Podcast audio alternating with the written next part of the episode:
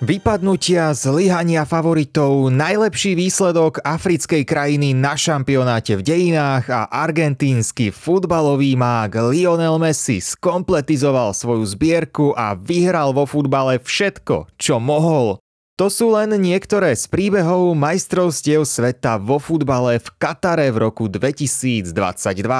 Moje meno je Adrian Mečiar a v tejto epizóde podcastu Lexikon športu, ktorý vám prináša portál Sportnet, sa pozrieme na celkovo 5 sklamaní, zlyhaní a naopak 5 pozitívnych prekvapení či príbehov futbalového šampionátu. Postupne si odhalíme zaujímavosti zo sveta športu, fakty z histórie či príbehy známych športovcov. Nový diel relácie Lexikon športu bude vychádzať pravidelne každú stredu. Vo vašej obľúbenej podcastovej aplikácii nájdete aj naše ďalšie podcasty Oh My Hockey, Svet MMA alebo Vykroč. Toto sú najskôr mužstvá, ktoré prekvapili negatívne bez nejakého špecifického poradia. Belgická zlatá generácia, teda zlatá generácia, ktorá nikdy nezískala žiadne zlato. Paradox, o ktorom po 12. dni šampionátu písal aj šéf-redaktor Sportnetu Boris Vania. Pripomenul, že hráči ako Kevin De Bruyne, Eden Hazard, Romelu Lukaku, Dries Mertens, Jan Vertonghen či brankár Thibaut Courtois sa vypracovali na futbalové osobnosti a potiahli belgickú reprezentáciu k pekným úspechom. Na tretie miesto na majstrovstvách sveta 2018 či do štvrťfinále na majstrovstvách sveta 2014 a majstrovstvách Európy v rokoch 2016 aj 2020. Problém spočíva v tom, že v Katare už tento celok bol za Zenitom a prejavili sa vnútorné rozbroje a totálny rozvrat týmu. Na šampionáte to možno, aspoň na verejnosti, navonok naštartoval výrok Kevina De Bruyna, ktorý v podstate povedal, že sú už príliš starí a noví hráči nemajú takú kvalitu, akou disponovala ich reprezentácia napríklad v roku 2018. No v skutočnosti sa začal tento tým rozpadať už pred rokmi. De Bruyne sa už dlhšie nerozpráva s Kurtoásom, ktorý mal mať pomer s jeho už bývalou priateľkou. Na jednom z tréningov potom mali mali spolu konflikt De Bruyne, Hazard a Fertonchen. Symbolickú bodku za zlatou generáciou dal nešťastník Romelu Lukaku. Ten bol po mnohých zraneniach a absencii zápasovej praxe ďaleko od formy spred pár rokov, keď bol jeden z najobávanejších útočníkov planéty. Teraz v kľúčových okamihoch spálil 100% šance a belgická zlatá generácia sa definitívne rozpadla priamo na trávniku a rozlúčila sa s turnajom v základnej skupine. Zlyhanie znamenalo aj koniec Roberta Martinéza na lavičke reprezentácie, keďže mu končila zmluva.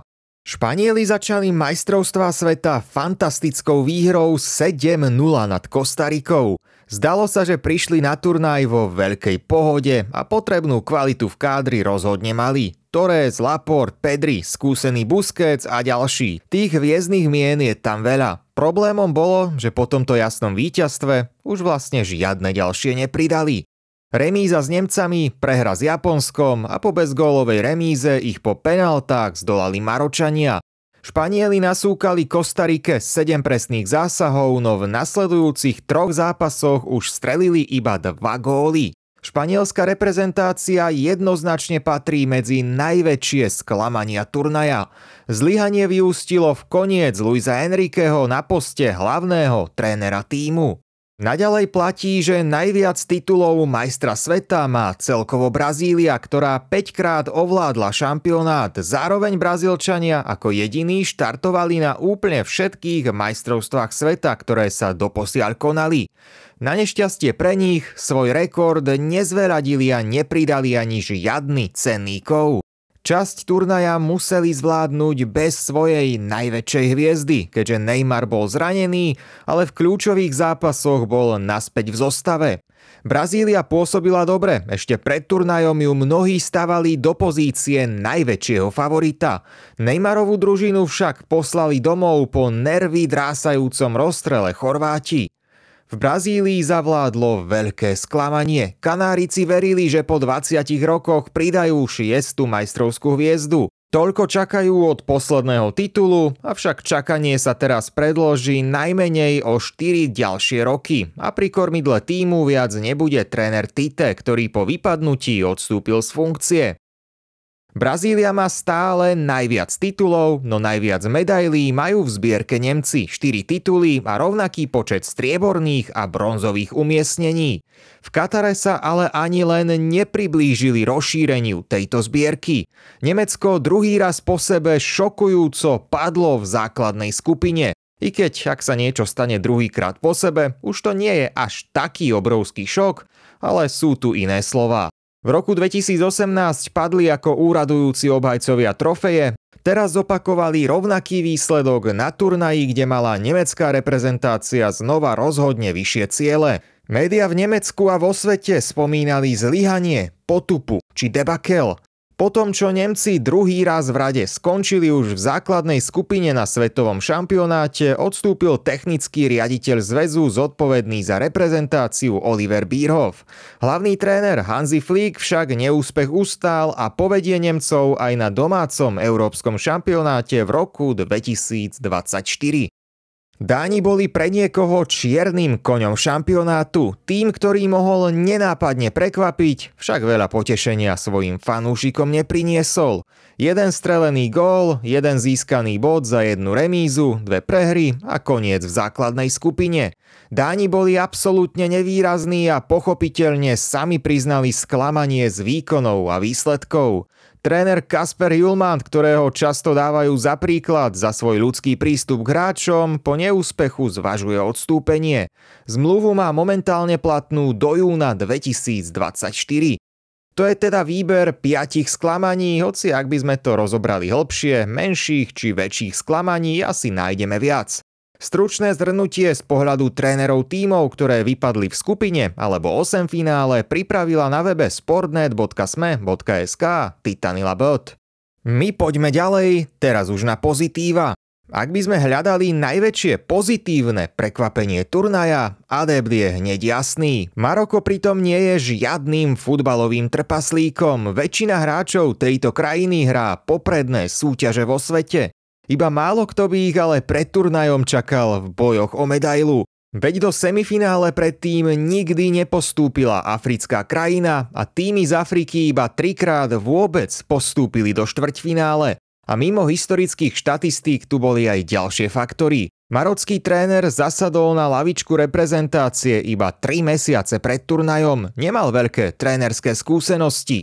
Valid Regragi predtým viedol iba dva marocké týmy a jeden katarský. Ako dokáže pripraviť mužstvo, v ktorom po odchode jeho trénerského predchodcu nebola dobrá atmosféra a navyše Maročania ani nezačali šampionát nejakým oslnivým výkonom. Bezgólová remíza, symbolicky s Chorvátskom, je označovaná ako jeden z najnudnejších, ak nie úplne najnudnejší zápas majstrovstiev.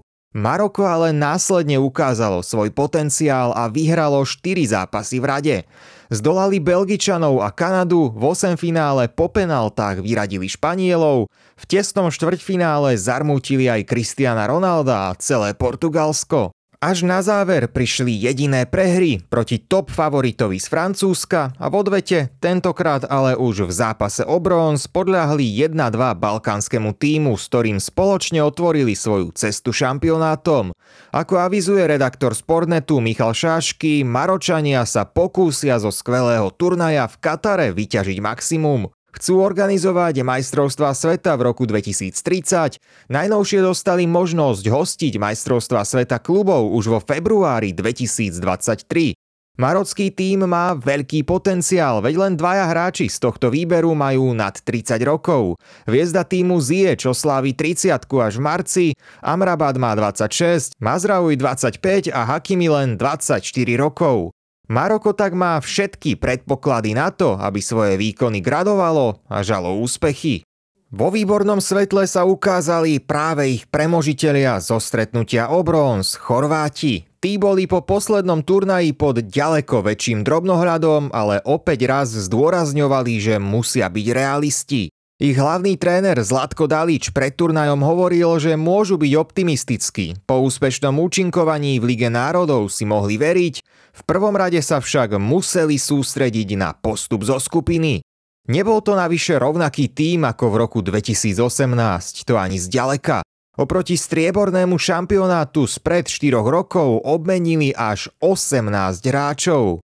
Zo skúsených hráčov síce nechýbali v kádri okrem kapitána Luku Modriča aj stopéry Domagoj Vida a Dejan Lovren, stredopoliari Mateo Kovačič, Marcelo Brozovič či útočník Ivan Perišič. Ale väčšina týmu bola obmenená.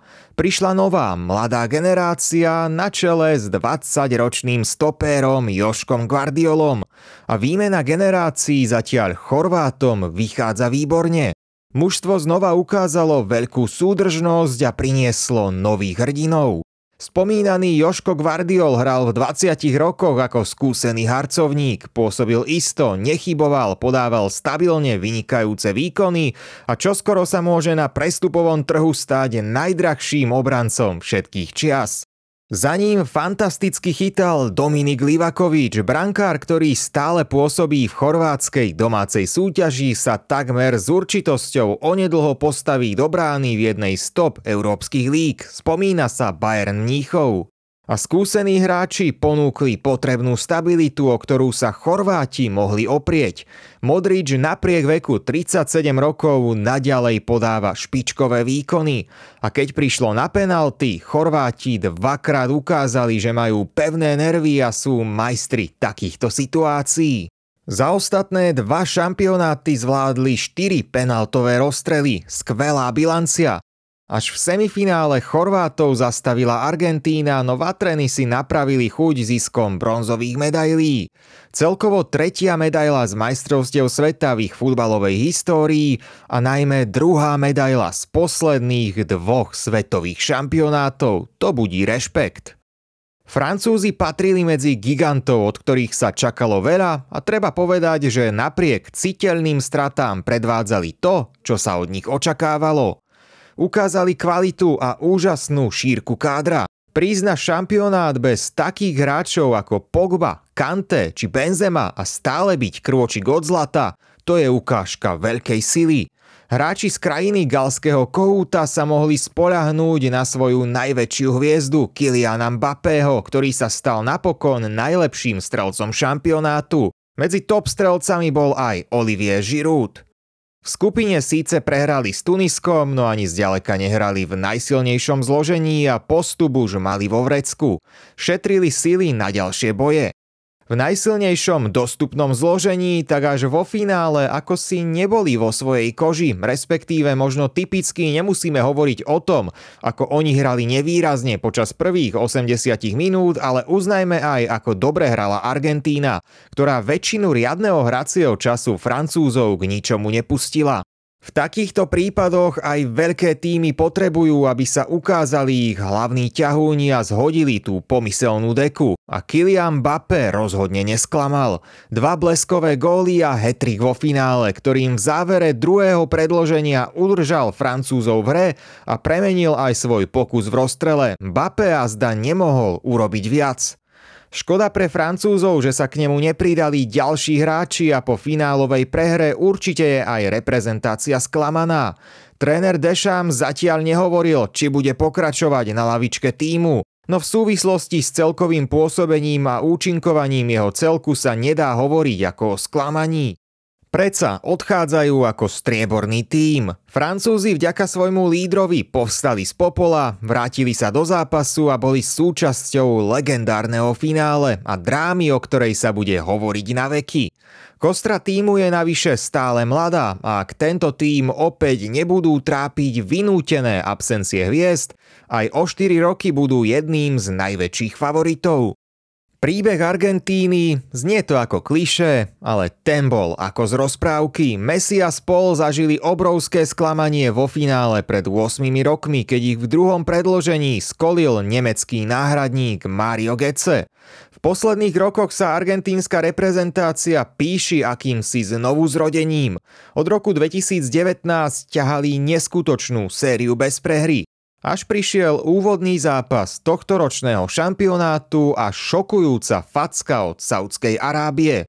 Jasný outsider zaskočil favorita a Argentína prehrala 1-2. Zrejme to bolo niečo, čo tento tým potreboval a pomohlo im to.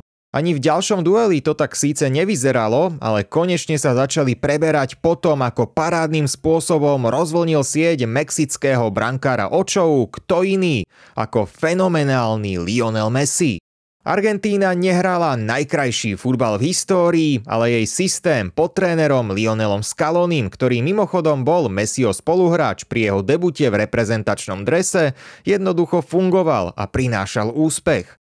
Po dvoch víťazstvách Argentína v 8 finále zdolala 2-1 aj Austráliu. Vo štvrťfinále boli na najlepšej ceste za postupom bez komplikácií. Ešte v 80. minúte viedli komfortne 2-0. Vysokí hráči, ktorých poslal na trávnik Luis van Gaal, ich ale zaskočili a Argentína rozhodla v dramatickom zápase až vďaka penaltám. Podržal ich brankár Emiliano Martinez, ktorý vychytal dvoch holandských strelcov. Tak ako v každom zápase vyraďovacej fázy, aj v semifinále sa gólovo presadil Messi. Dvomi zásahmi sa k nemu pridal Martinez a futbalisti Albi Celestes hrali o titul majstrov sveta. Tréner Scaloni tentoraz nasadil do základu Angela Di Mariu a to bol skvelý ťah. Di Maria hral výborne a dal aj gól, no ešte predtým otvoril skóre z pokutového kopu kapitán Messi. 80 minút riadného hracieho času to vyzeralo opäť pre Argentínu relatívne komfortne, no bleskové presné zásahy Mbappého začali ozajstnú drámu. V predložení sa znova presadil Messi, tentoraz už zri, ale v zápätí vyrovnal hetrikom Mbappé. A keď sa už všetci chystali na penalty v nadstavenom čase predloženia, mohol o všetkom rozhodnúť Francúz Kolomuani, no Emiliano Martinez predviedol zákrok turnaja a vystavil francúzskému hráčovi stopku. Martinez bol kľúčovou postavou aj v penaltovom rozstrele, opäť raz. Zneškodnil pokus Komana a možno znervóznil Čuameniho, ktorý tiež nepremenil svoju penaltu a keďže spoluhráči Martinéza v pruhovaných dresoch nezaváhali ani raz, Montielov premenený pokus vo štvrtej sérii znamenal, že Argentína sa tretí raz v dejinách stala majstrom sveta. Ovládli aj individuálne ocenenia až na jednu výnimku. Najlepším strelcom turnaja bol totiž napokon Kylian Mbappé, ktorý sa po finálovom hetriku zastavil na čísle 8. Hneď za ním ostal v závere Lionel Messi so 7 gólmi, ale ten mal počas šampionátu aj 3 asistencie a vyhlásili ho za najlepšieho hráča turnaja. Emiliano Martinez sa stal najlepším brankárom majstrovstiev a najlepším mladým hráčom Enzo Fernández. Argentína ovládla katarský šampionát a tento tým sa zapísal do historických tabuliek zlatým písmom. Často pritom pôsobili na divákov trochu nesympaticky. Ich účinkovanie na turnaji poznačili aj viaceré škandály. Nemravné, nechutné, vulgárne. Tak začína titulok článku, ktorý napísal Maťo Kozinka. V jednej chvíli sa riešil mexický dres, ktorý vraj sám Messi zneúctil v šatni a poriadne nahneval mexickú boxerskú hviezdu Canela Alvareza. Vzájomné provokovanie pri penaltovom rozstrele s Holandskom, odkazy holandskému koučovi Fanchálovi, burlivé oslavy po výhre nad Francúzskom, gesto Emiliana Martinéza po prevzatí ocenenia pre najlepšieho brankára turnaja. Stream bývalého reprezentanta Sergia Aguera, ktorý bol po výhre titulu prítomný na trávniku a pred pol miliónom divákov urazil Francúza Kamavingu. Našlo sa toho viacero. Samozrejme vo viacerých prípadoch sa Argentínci zároveň športovo a z úctou zachovali k súperovi, ale kritici chceli od nich najmä ako od výťazov jednotlivých zápasov a celých majstrovstiev viac prejavov fair play a najmä menej zbytočností. Nuž, cenu za najsympatickejší tým majstrovstiev sveta by Argentína v Katare určite nezískala, ale v konečnom dôsledku ich to asi veľmi nemrzí. A ak im aj niekto kvôli tomu neprijal úspech, často dokázal prehliadnúť tieto momenty kvôli Lionelovi Messimu. A teraz by sme sa už koniec koncov mali rozprávať o pozitívnych príbehoch a centrom piatého príbehu tak nebude tým, ale práve jeden argentínsky futbalový mák. Trofej pre majstrov sveta s argentínskou reprezentáciou bola posledná významná udalosť, ktorú nevyhral. Posledná trofej, ktorá mu chýbala v bohatej zbierke úspechov. Debutoval ešte v roku 2006 v Nemecku, kde jeho tím stroskotal vo štvrťfinále a v rovnakej fáze vypadol aj o 4 roky neskôr v Juhoafrickej republike. Na majstrovstvách sveta 2014 doviedol Argentínu do finále, no prišla 113. minúta a Mario Gece. Pred 4 rokmi vypadli v 8 finále a vyzeralo to, že Messiho šance sú už iba veľmi malé ale ak mu v minulosti vyčítali, že v reprezentačnom drese neodovzdal maximum a nebol rovnakým hráčom ako roky v Barcelone, v uplynulých rokoch sa zbavil tejto nálepky aj u veľkých kritikov. Najskôr prišiel triumf na Copa America a teraz už vopred avizovaná posledná šanca na svetovom šampionáte. Po semifinálovom triumfe nad Chorvátskom Messi potvrdil, že tieto majstrovstvá sveta sú posledné v jeho kariére. Ani v poslednom rozhodujúcom zápase sa nevyparil. Strelil dva góly, jeden z toho z hry a nezaváhal ani ako prvý exekútor výťazov v rámci pokutových kopov. Skoroval okrem toho v každom kole vyraďovacej časti a nakoniec teda bol najlepším hráčom majstrovstiev sveta. Bolo toho viacero, Messi sa zaradil tiež medzi hráčov, ktorí majú na svojom konte aspoň tisíc oficiálnych duelov. Túto métu dosiahol v 8 finálovom dueli proti Austrálii. Kapitán argentínskej futbalovej reprezentácie tiež odohral rekordný 26. zápas v rámci finálových turnajov majstrovstiev sveta vo futbale, vďaka čomu sa v historických tabuľkách odpútal na prvom mieste. Pri predošlom triumfe Argentíny pred 36 rokmi pritom ešte nebol na svete a teraz sa tak stál majstrom sveta vo svojom poslednom odohratom zápase na svetovom šampionáte. Pavol Spál k nemu vo svojom článku pár hodín po konci finále pripomenul, že Messi definitívne vyhral všetko, čo sa vo futbale dá. Už predtým bol majstrom sveta do 20 rokov, vyhral aj Olympiádu, v Lani sa stal majstrom Južnej Ameriky a teraz kapitán Argentíny strelil na majstrovstvách sveta v Katare viac gólov ako dovtedy na predošlých štyroch turnajoch. Celkovo ich dal na svetovom šampionáte 13. S 98 gólmi je streleckým rekordérom reprezentácie Argentíny a iba tento rok si na konto pripísal neskutočných 17 presných zásahov. A hoci sa čakalo, že možno po finále bez ohľadu na výsledok ukončí aj reprezentačnú kariéru, Messi niektorých prekvapil a povedal, že ešte chce odohrať aspoň niekoľko zápasov za Argentínu ako majster sveta.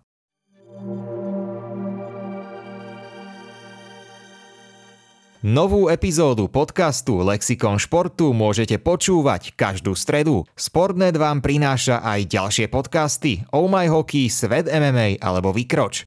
Podcasty si môžete vypočuť vo vašej obľúbenej podcastovej aplikácii. Sledujte Sportnet aj na sociálnych sieťach a samozrejme na webe sportnet.sme.sk.